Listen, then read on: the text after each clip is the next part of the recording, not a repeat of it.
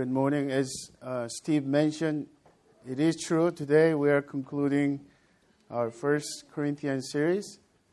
Uh, this is the 45th message on this study.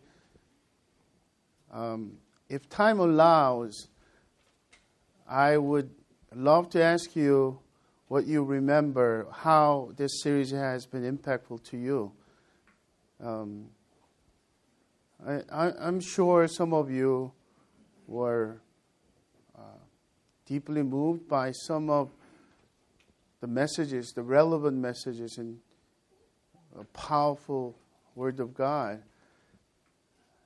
And as um, as the pastor of this church and as a person who actually teaches from this series, I am deeply, beyond my imagination, uh, grateful and impacted by this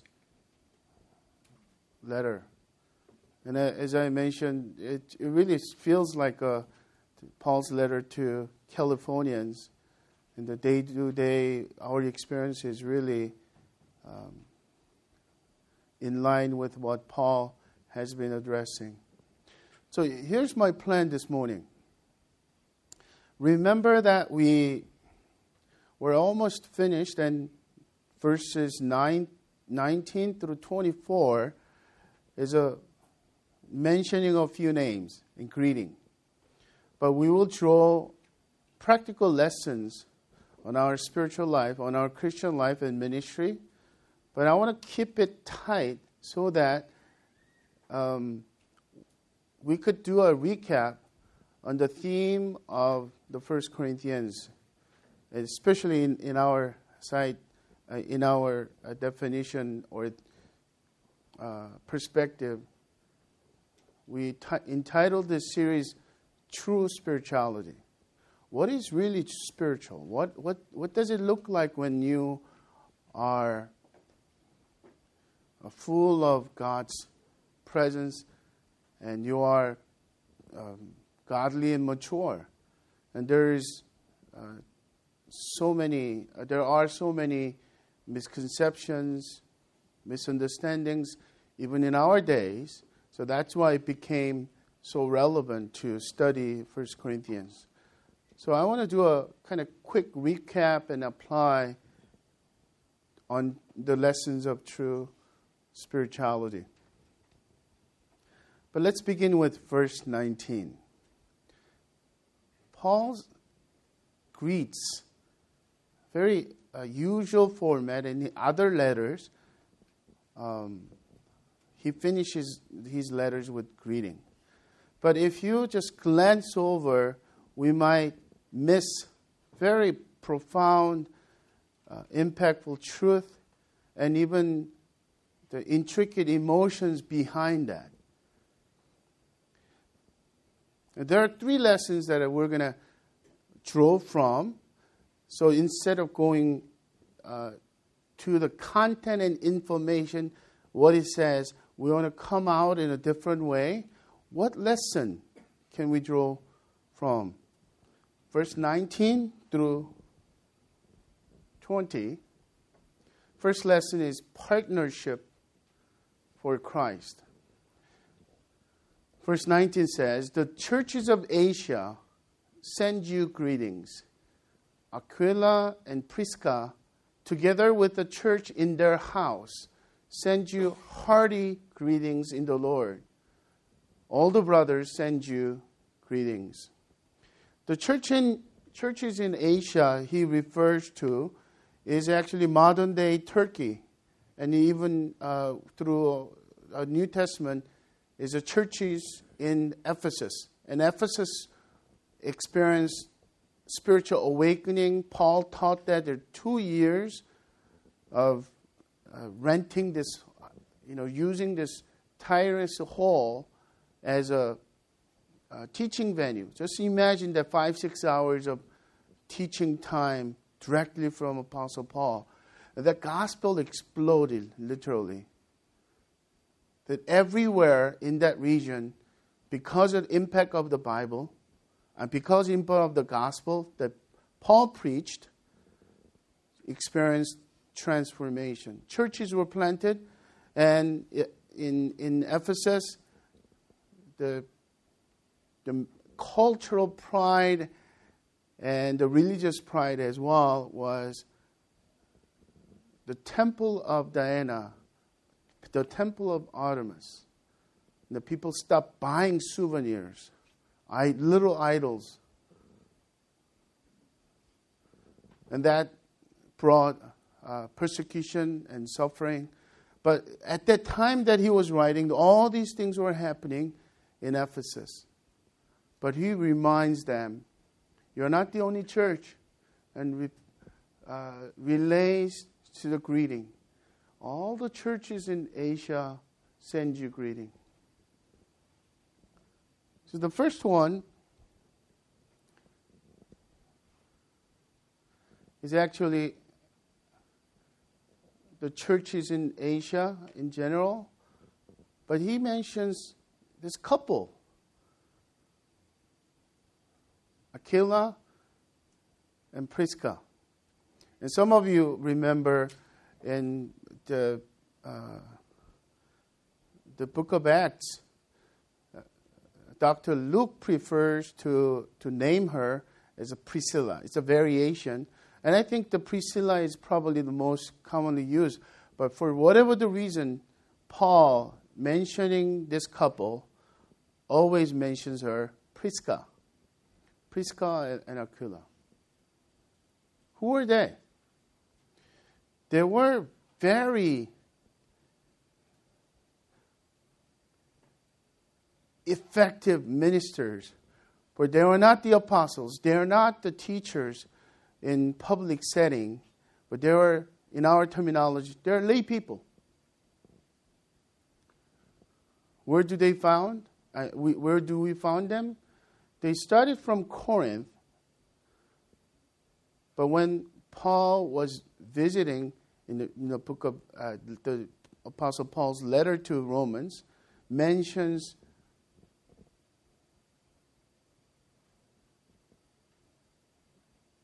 Aquila and Priscilla again. And then we found them in Ephesus.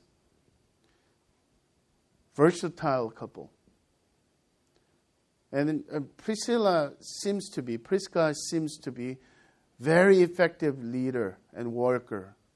So maybe even a stronger uh, leader as well. So a lot of times uh, in Book of Acts, the names will be switched, Priscilla and Aquila, like that. But Paul honors the probably the biblical headship and always mention Aquila and Prisca. So what happened? Basically, this they're from Corinth and went to live in um, Rome. And uh, Roman Emperor Claudia had this bad taste in, in his mouth because the Jewish people were abrupting, uh, probably a, a, lot to do with the Jewish Judaizers were hating the Christian movement, the, the, those who are following the way. So, anyway, he said, Okay, I'm done with it. The verdict was that his edict was basically have them be out of Rome. So that's why they came back to Corinth. And then after Corinth, and they went to Ephesus, and that's where Apostle Paul met them. Why would they met them? Probably because they're so active in their ministry, but also they were tent makers, leather, leather handlers.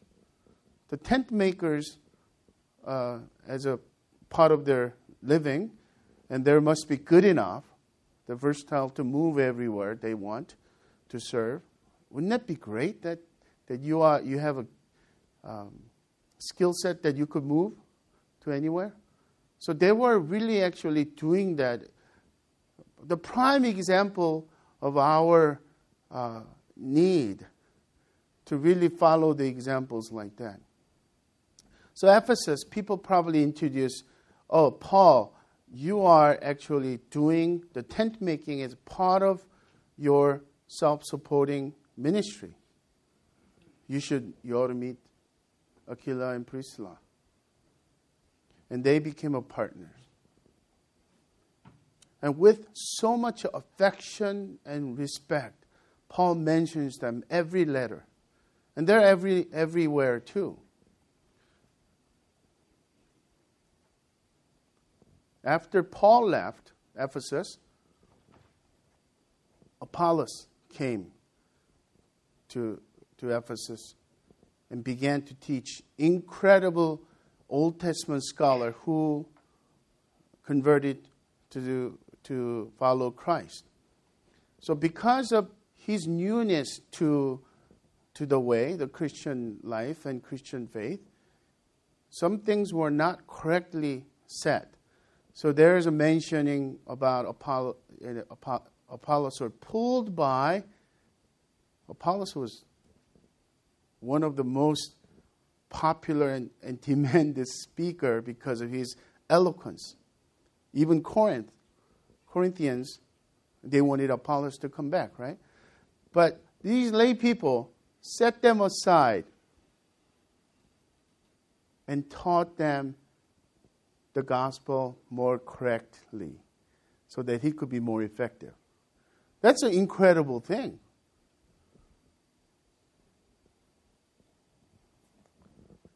So in Romans 16, verse 3 and 4, gives us a little bit bigger, uh, better, and, and lightning, I mean, the, the light on Prisca and Aquila. Paul writes, Greet Prisca and Aquila, my fellow workers in Christ Jesus, who risked their necks for my life. To whom not only I give thanks, but all the churches of the Gentiles give thanks as well. Some of you will go through the Exodus study tonight, and, and the part of the Exodus study reveals the the new covenant's better setting and wisdom and the benefit that we draw from. That we do not really need priest and mediator, human mediator at all. Christ becoming our eternal high priest. I think the implication, maybe I'm giving it away to, to, to the leaders, but um, the implication is this idea that lay people should not be lame people that just do nothing. We ought to follow examples of Aquila and Prisca and their partnership with Paul and Paul's partnership with other churches.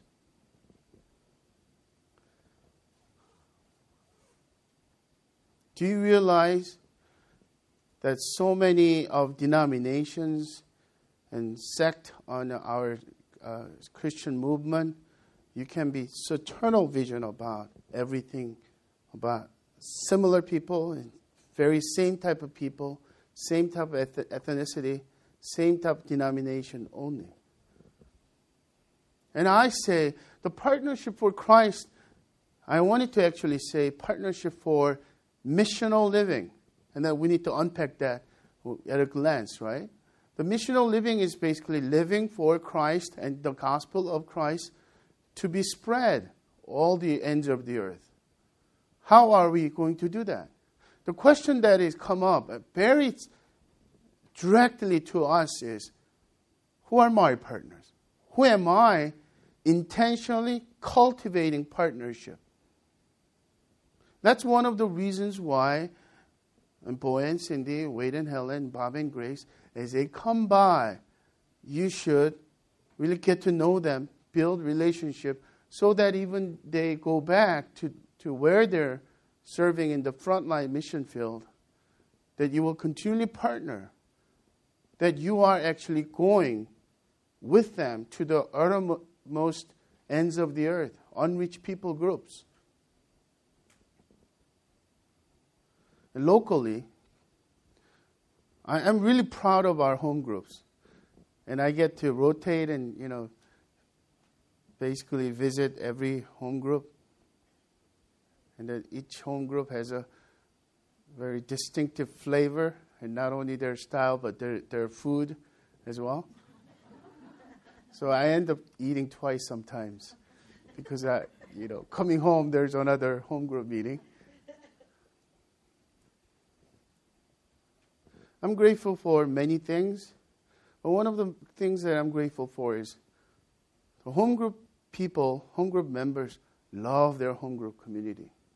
Very manageable community. But, you know, all church retreat is coming up. Can I challenge you in this?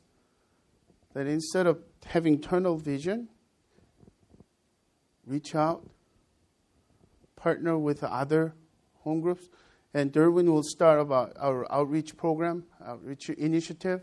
And that's going to be overall that we are partnering together to reach out to the people who are hurting, who are least and last in our community.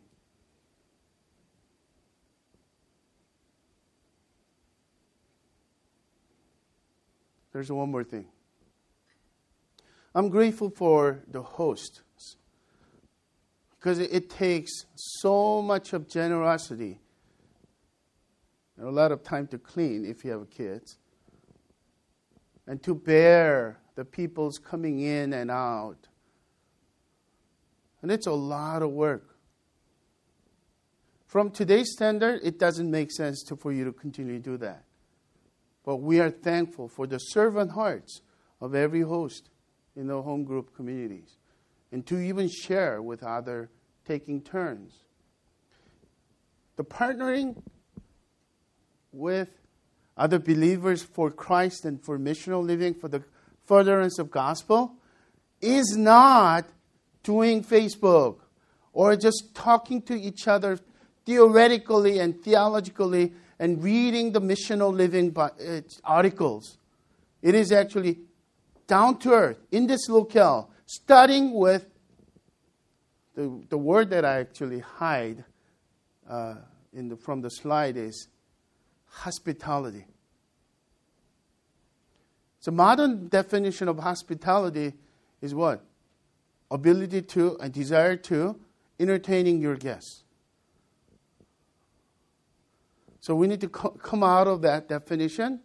So check this out. The biblical definition of hospitality is receiving strangers as you would receive Christ. Receiving strangers as you would receive your own family members. As our home group ha- guests, home group hosts are doing. Obviously, stranger doesn't mean that everyone who's roaming around. Stranger meaning that brothers and sisters, they're in town, they're brothers and sisters, but you don't know them personally.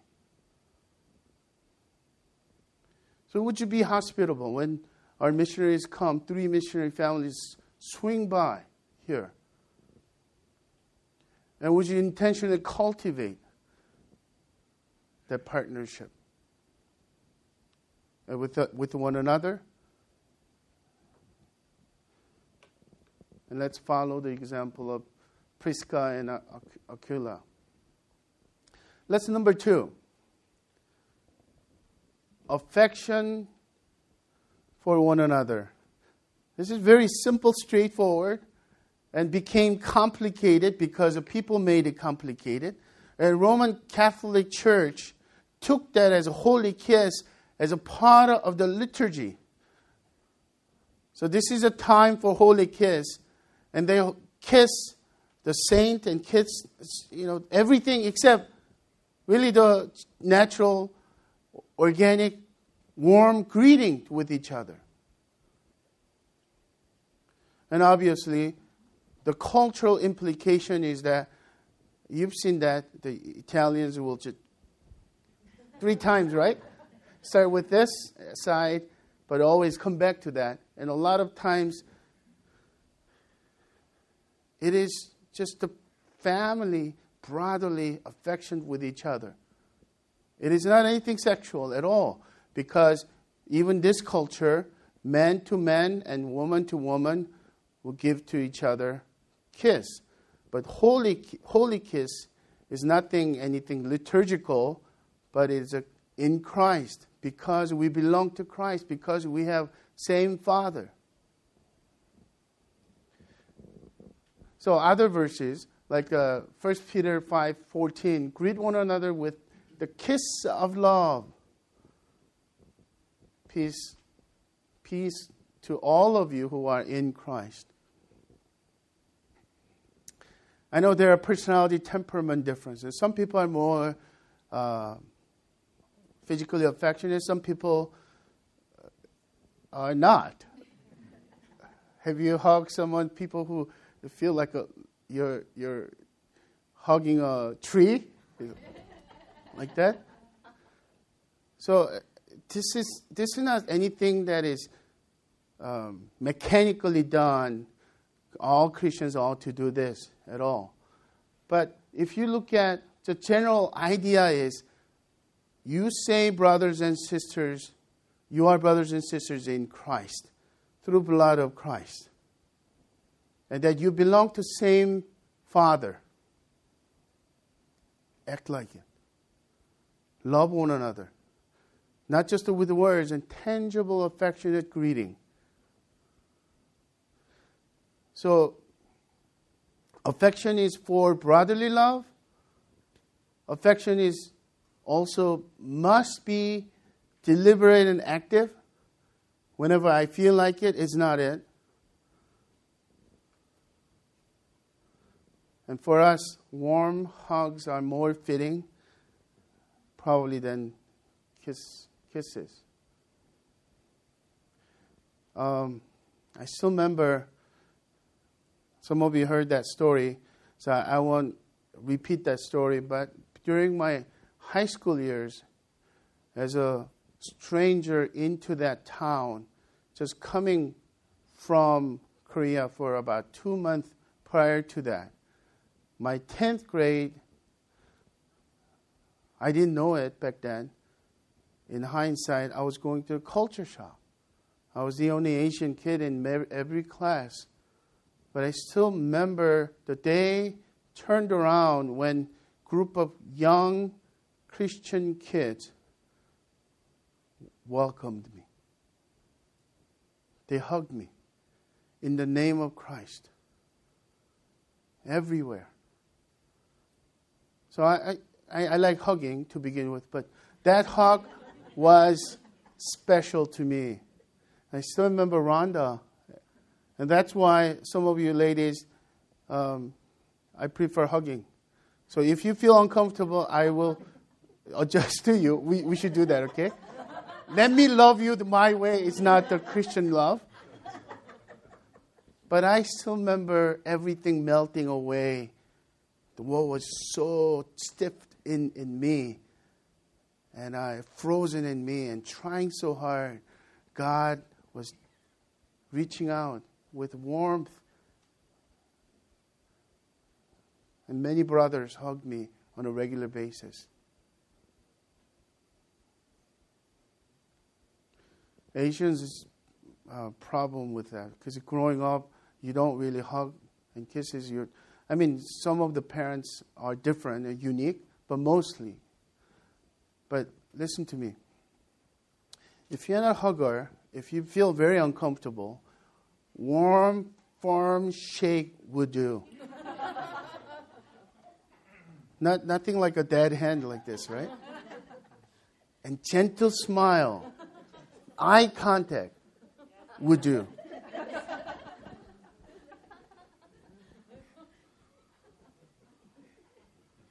But I say we need to start a movement of hugging with one another, at least for, for those of us who are comfortable. Number three lesson is sincere love. Paul in Romans 12 says that love must be genuine. Well, when Paul writes at the last things, think about this. Paul is concluding, but his love is sincere because he really cares for them so deeply enough to love them truthfully. This is not a, a person who just throwing, okay, you, you, you just get this. Here's the truth. No, this is like the person who is hurting inside, aching inside because of the need that you see. An open rebuke is better than hidden love, Proverbs says. Why? Look at verse 21. I, Paul, write this greeting with my own hand. If anyone has no love for the Lord, let him be accursed. Our Lord, come. The grace of the Lord Jesus be with you. My love be with you all in Christ Jesus. Amen. Isn't that kind of strange combination of sharp, very blunt, truthful things and his tender-hearted vulnerability? If you pay attention to 1 Corinthians, you will know that Paul loved them so dearly. He he was the spiritual father. He planted the church. Many of them came to know Christ through Paul, and church started because of Paul. But because of all these false teachers and the hotshots and super apostles, they call it later, coming from Jerusalem with the recommendation letter, and they are the authentic, and they actually gave them kind of suspicion to Paul is not one of the 12, he's not the apostle. So Paul had to defend himself. So there was a lot of conflict, tension going on. And then Second Corinthians reveals even more. I love you more than you love me less. Make room, he said, in your heart for us. I do not say this to condemn you, for I said before that you are in our hearts to die together and to live together. I'm not just saying this. I'm going all the way with you guys. So now, what's this? What's this about when Paul mentions, uh, if anyone has no love for the Lord, let him be accursed. This is why context is so important. He's not talking about unbelievers. He's not talking about people outside of church. We are to love them and we are to become one of them without compromising so that they could receive Christ as well. He's talking about the professing Christians in the church, and namely the people who are troublemakers, people who are causing divisions, people who are doing all the things that they should not do if they really love the Lord Jesus. And He's giving it to them one last time.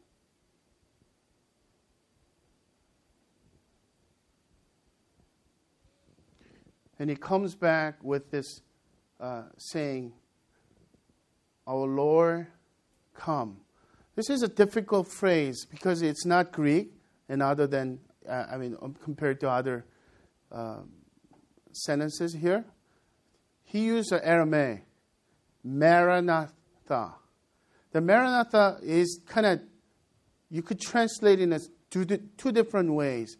The, either the Lord has come or the Lord come.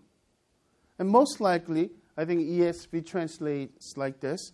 It reminds us at the end of Revelation when John the Apostle is saying, Even so, Lord Jesus, come, come quickly. That's the idea. Why is he saying this?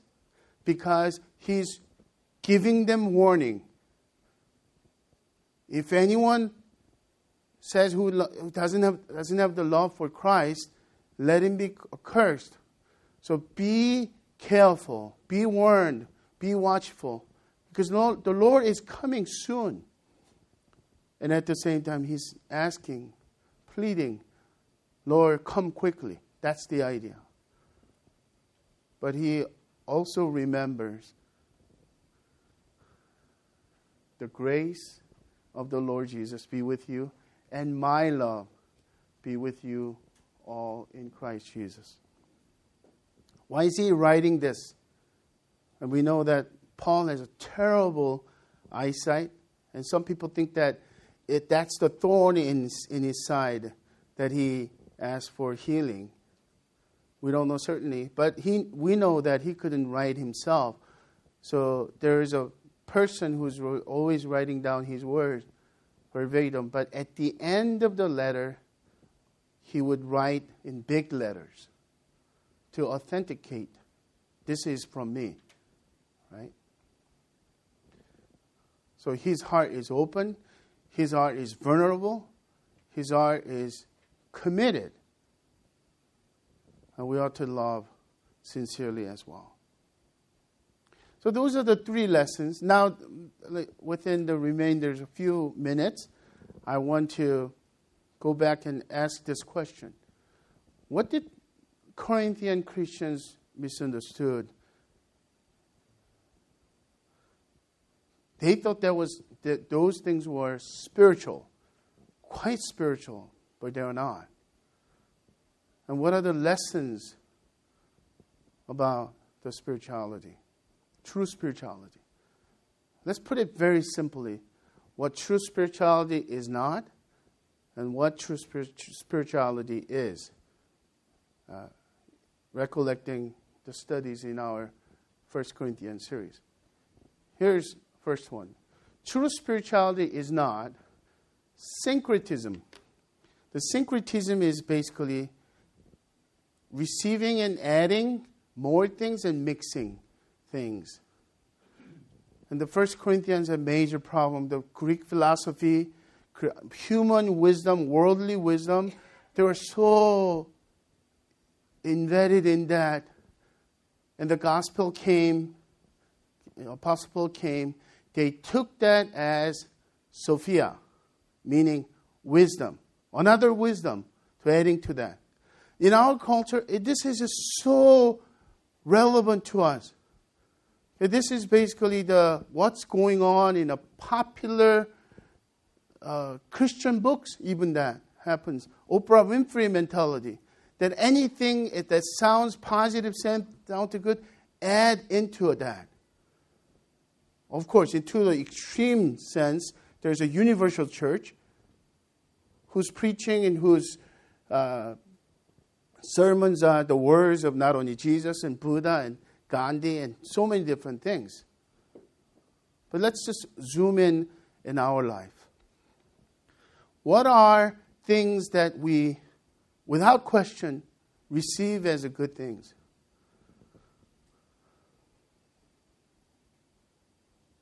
Things that work. Pragmatic things. Pragmatism. Consumerism that we, in which we live made us so accustomed to, unless we we open spiritual eyes wide, even in the churches, there's a syncretism happens. Even pastors. It's a part of business, part of your self actualization, but at the same time, fulfilling the Great Commission. You can't mix those two things.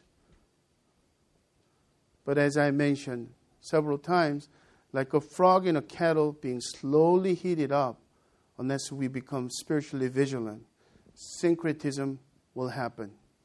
That's why there were divisions. That's why they were they thought that they're super Christians. Number two, spiritual true spirituality is not self improvement or self actualization more of me, and I become stronger and more powerful, more gifted, especially in that charismatic setting. The Apostle Paul was mindful of the giftedness, genuine giftedness, spiritual gifts. But the supernatural miracle things were happening, and they thought they have arrived. we might not have that type of Pentecostal bend to it, But we could be the same thing that whether you are super smart, whether you're super artistic, whether you are good at any kind of skill set, the Christian life is not about us. It's not being better about something. It's a surrendering ourselves and denying ourselves so that more of God, more of Christ happens and less of me. Number four and last one is a rugged individualism, independence. What is the true mark of cool guy? Really cool guy. John Wayne. He doesn't need anyone. What is a cool woman? Strong woman who could stand alone. Maybe your picture is not uh, uh, G.I. Joe Jane, but in a work setting, in a person, in a career wise, that woman is strong enough. She doesn't put up with any discrimination, put up with, put up with any kind of uh, lesser than any other man.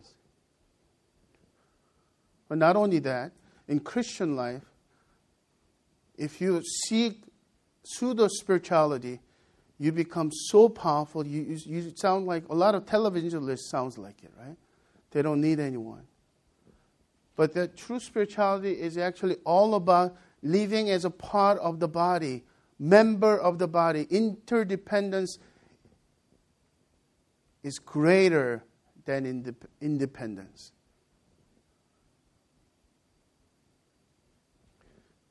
So, flip side of that, what is true spirituality? True spirituality is, in one word, love. Paul mentions it's not the knowledge, it's not the gift. It's not who speaks better, who has more spiritual gifts. It is 1 Corinthians 13. Show me who is more patient and kind. Show me who is continually endure all things, hopes all things, and bears all things. I will show you, Paul says, who is Christ like, who is godly who is truly spiritual. This is a very difficult one, but a very important one. Think about our, our lives. Some of you have more Bible knowledge. Some of you are more active in serving and somewhere volunteering. And somewhere, some, some of you continually devote yourself giving sacrificially. But all that is a component of a loving person, but without loving heart, loving character, these becomes pseudo spirituality.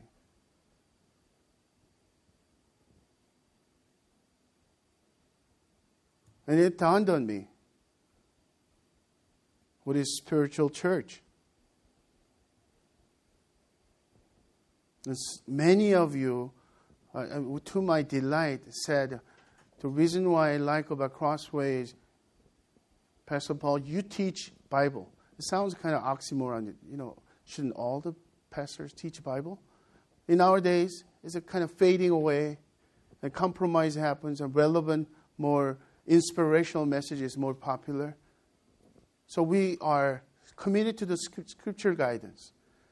But if you say because our Bible, our Bible teaching church and our doctrine is sound, our church is spiritual, listen to Paul. Knowledge puffs up, but love builds up. The more you become a truly spiritual person, the more you become humble. Because Christ was humble. So the idea of a self-accomplishment or self-actualization, in a pragmatic sense, it is good, but in True spirituality it is actually embracing our weaknesses. And many of you feel broken, right? And we pray for Elgin and Christina and their families broken, weak. Uh, you know, uh, Brian and Hyojong. And my brother's family.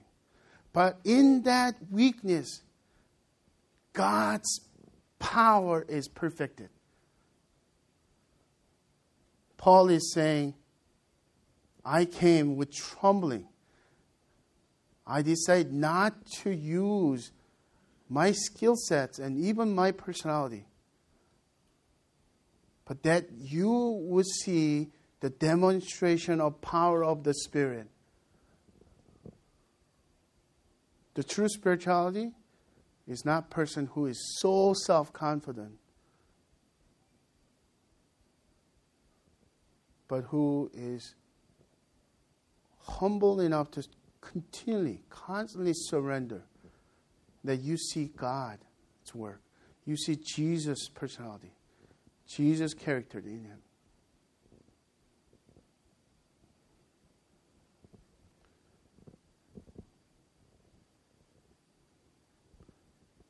If so, then obviously we are going to seek to build up others. Third point. But seek to build up others, we need to clarify on that as well, because seeking to build others is not handout. I'm more powerful, I know more, I'm more rich, I'm richer than you, so here's my help. No. What did Paul do? He surrendered his rights, his privileges as apostles. And he actually surrendered whatever that he belongs to him that he could actually enjoy but for the sake of others. That's the true maturity. So, in seeking to build others, it's not the Western mentality that, oh, I need to take care of myself first, and everything's fine, and our kids are, you know, fed and everything. And then if there's a little leftover, I'm going to build others. The time wise, same thing. The way that your emotional energy is, you the same thing. You surrender, you give up.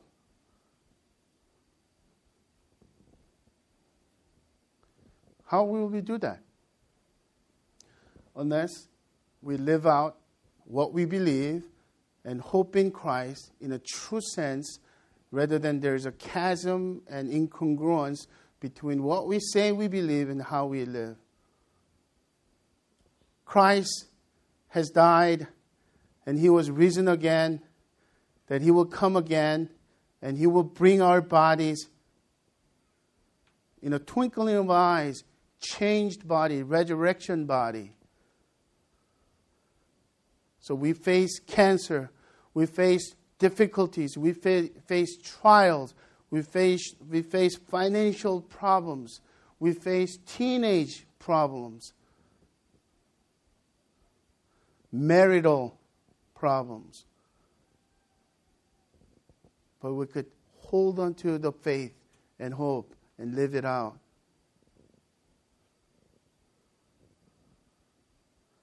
And Jeannie's story so well fitting. When we actually let go of your grip and surrender your rights and your control to Christ.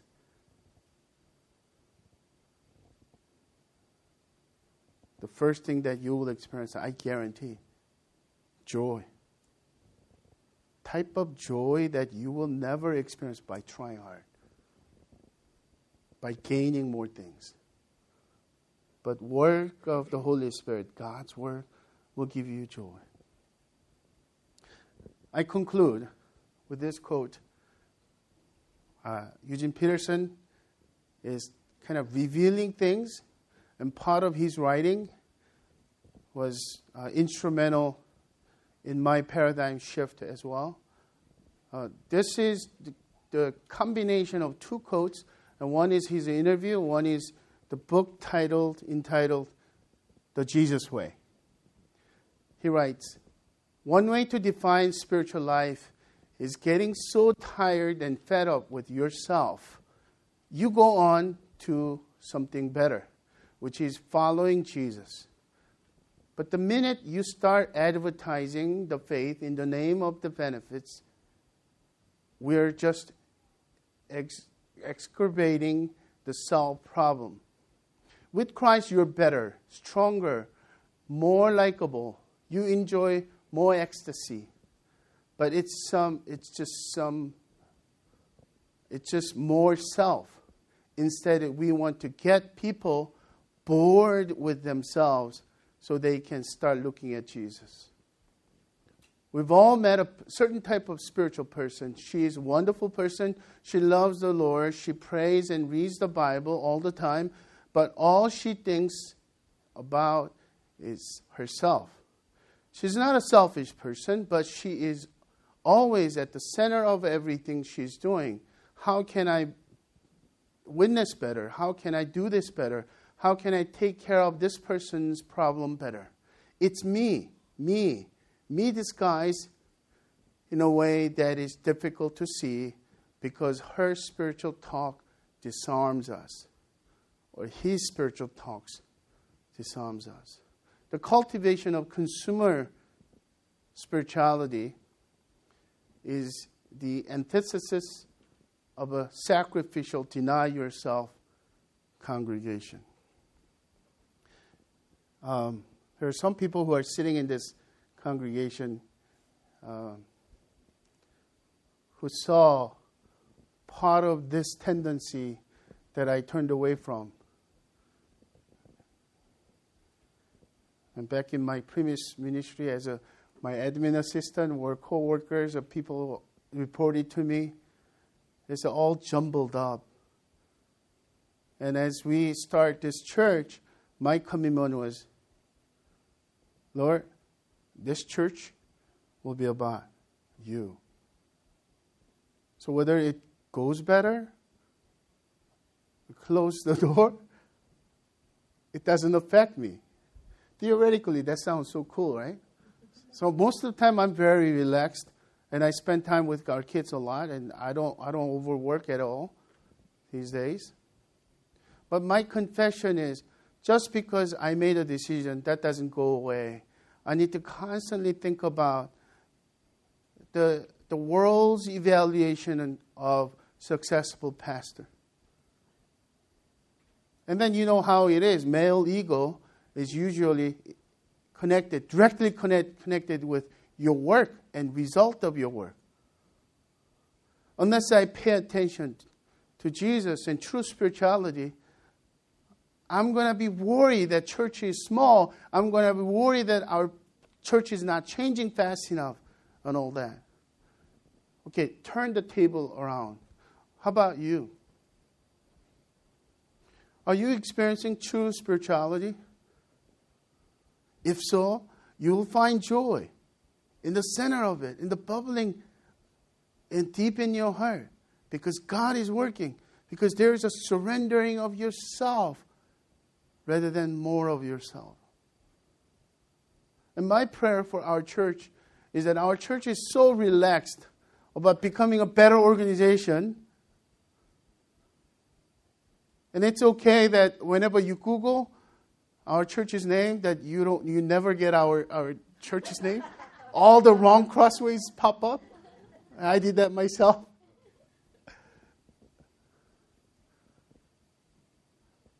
But if more of Christ and less of me, less of us.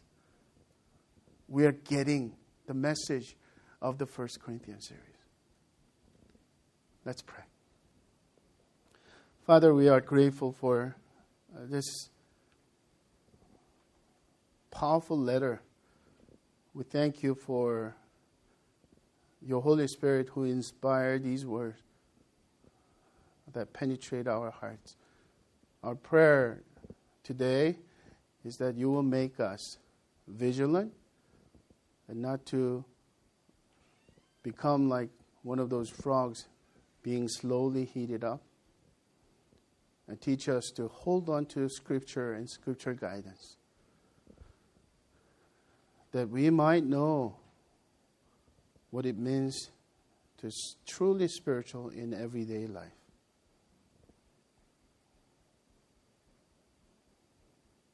We pray all these things in gratitude in the name of the Father, of the Son, of the Holy Spirit.